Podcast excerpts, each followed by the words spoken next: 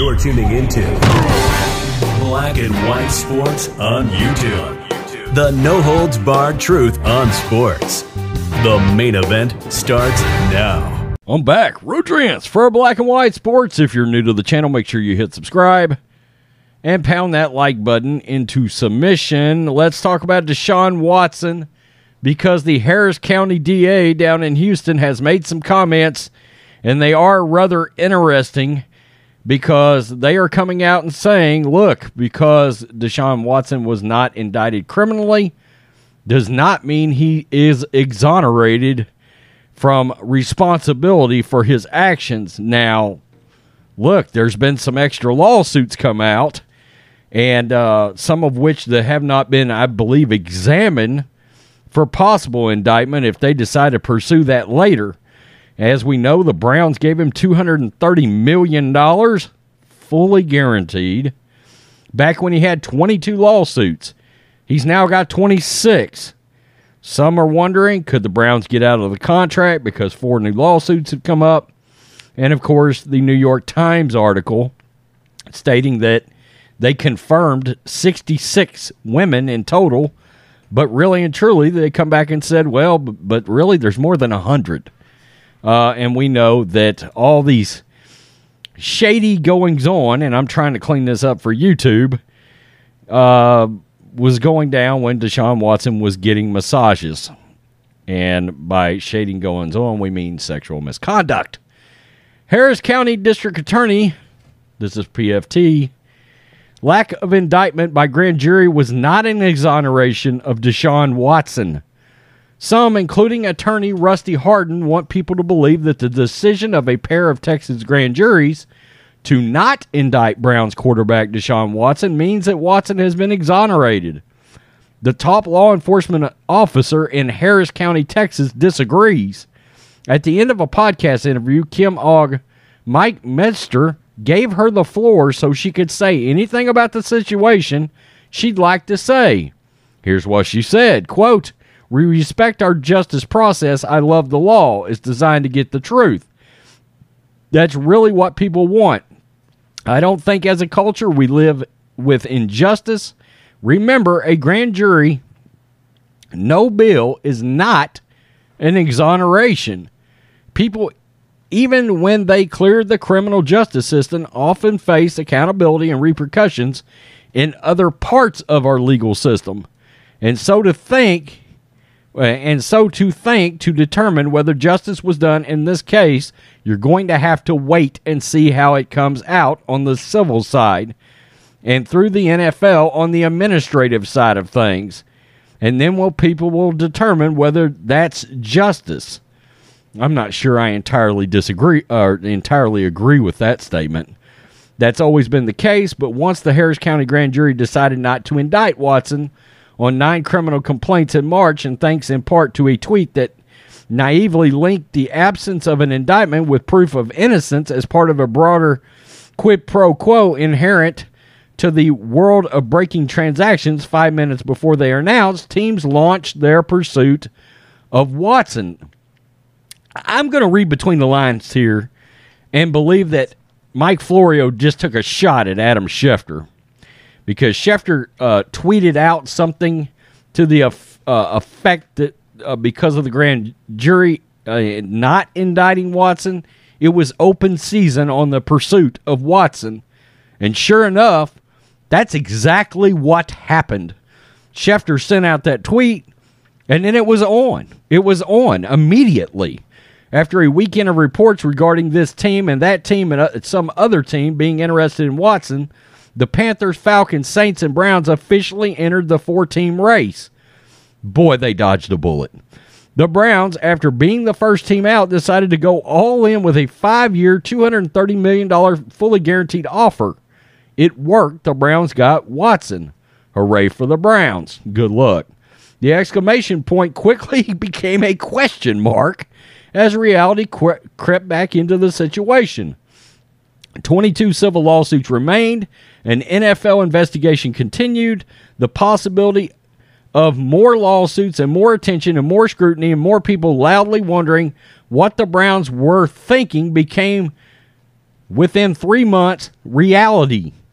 Ogg's comments underscore the fact that no one should have gotten swept up in the chase for Watson's contract, not without a settlement of all existing lawsuits and a commit- commitment by Watson to resolve any other claims that might surface. Say what you want about the Dolphins owner Stephen Ross, and we'll admit we've said plenty, but he had the right idea. All the cases must be settled before a trade. Brown should have done the same thing, but with four teams falling all over themselves to get Watson, the Browns weren't in a position to dictate terms. None of the four terms teams were.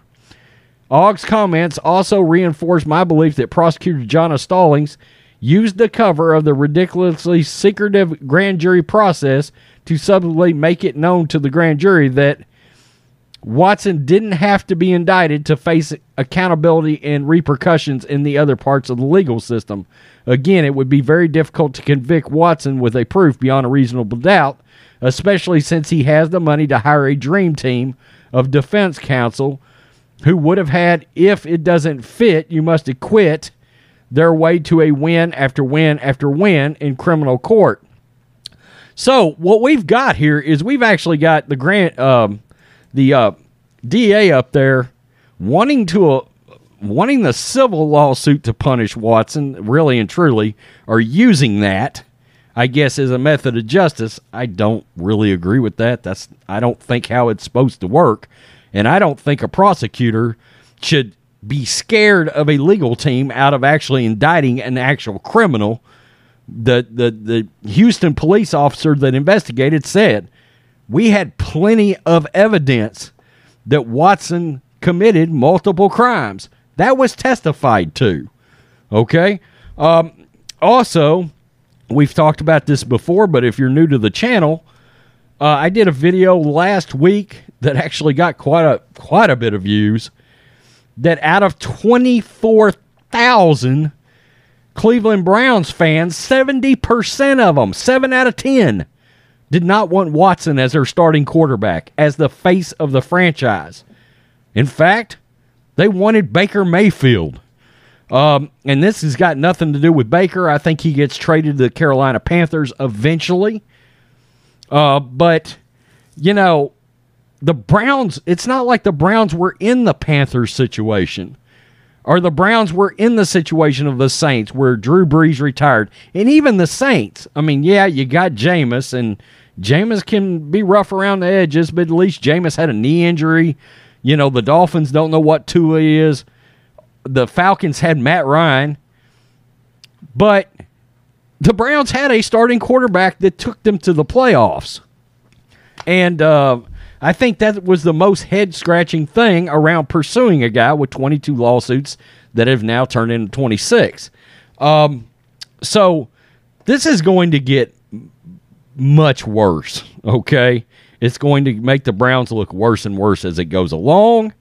And the N F L, look, the N F L is pushing to get him at least a one-year ban from the N F L, okay? And then you have the whole... well, I sit out this year, and then I sit out another year. Where are my skills as an N F L quarterback after no play for two years? That's being lost in all this.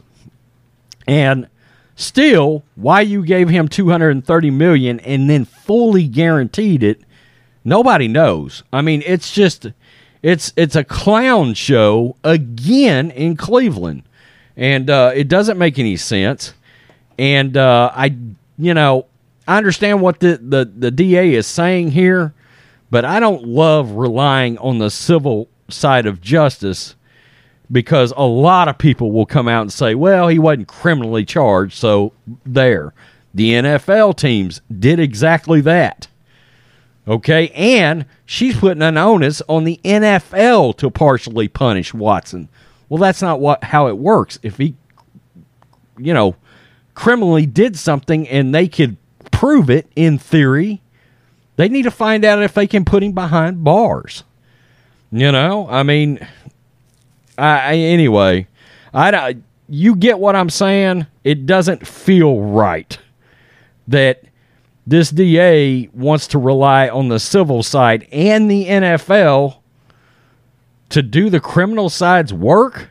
Mm, I don't love that at all. So, tell me what you think, black and white sports fans.